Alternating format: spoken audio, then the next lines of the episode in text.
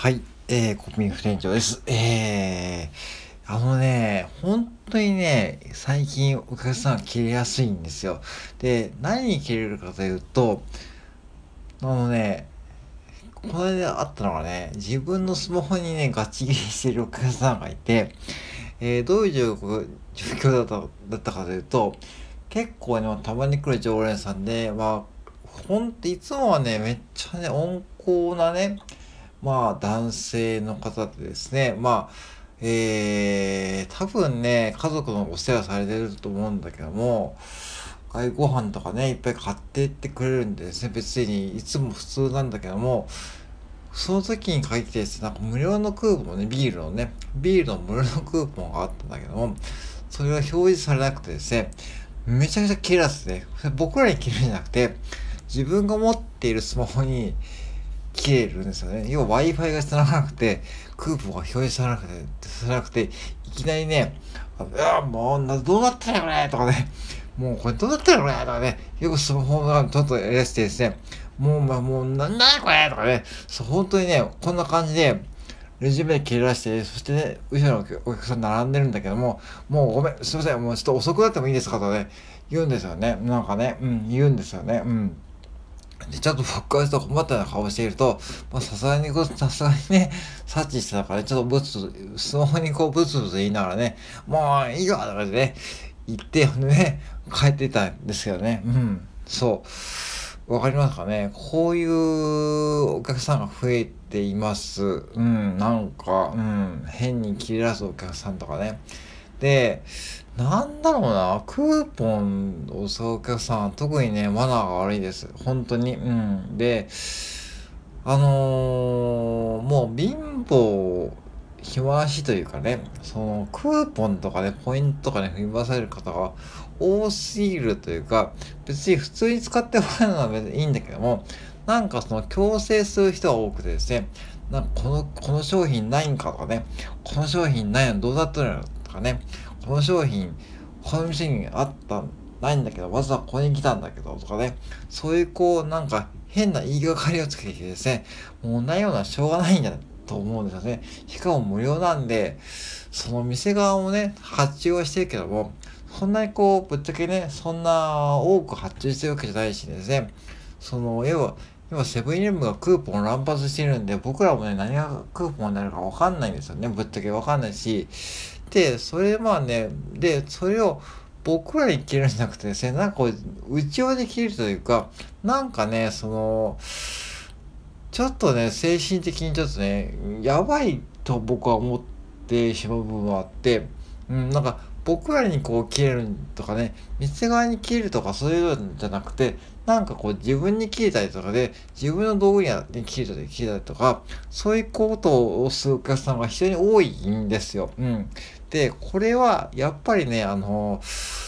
なんだろうな、もうあの、もうね、やっぱりね、貧乏っていく、あまり言い方失礼だけども、もうね、貧乏マインドだと僕は思います。もう本当に。うん。で、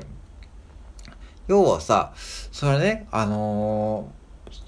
ぶっちゃけね、無料のクーポンだけ変えてくれるのは別にいいんですよ。別にいいし、それをするのはいいんだけども、とはいえ、それに振り回されてるから非常に多いというかですね、その、無料だから、その、例えば考え方として、無料だから買うってなくて、それ無料、例えば無料じゃなかったらそれ買いますかとかですね、そういうこうなんか、その時間と自分の労力を比較して、わざわざ店に来て、その無料クーポン券だけの商品だけ買って、交換しに来ると。そのたかが100円とか200円の商品のために、自分のガソリンと時間を使って、ね、買いに来るわけですよね。わざわざそれだけね。うん、そしてね、えー、明けの果てにこう、クーポンが表示されずに、えー、なんか消え出すと、なんか表記されますけども、うん。今日テイク以降ですね、うん、これね、うん。はい。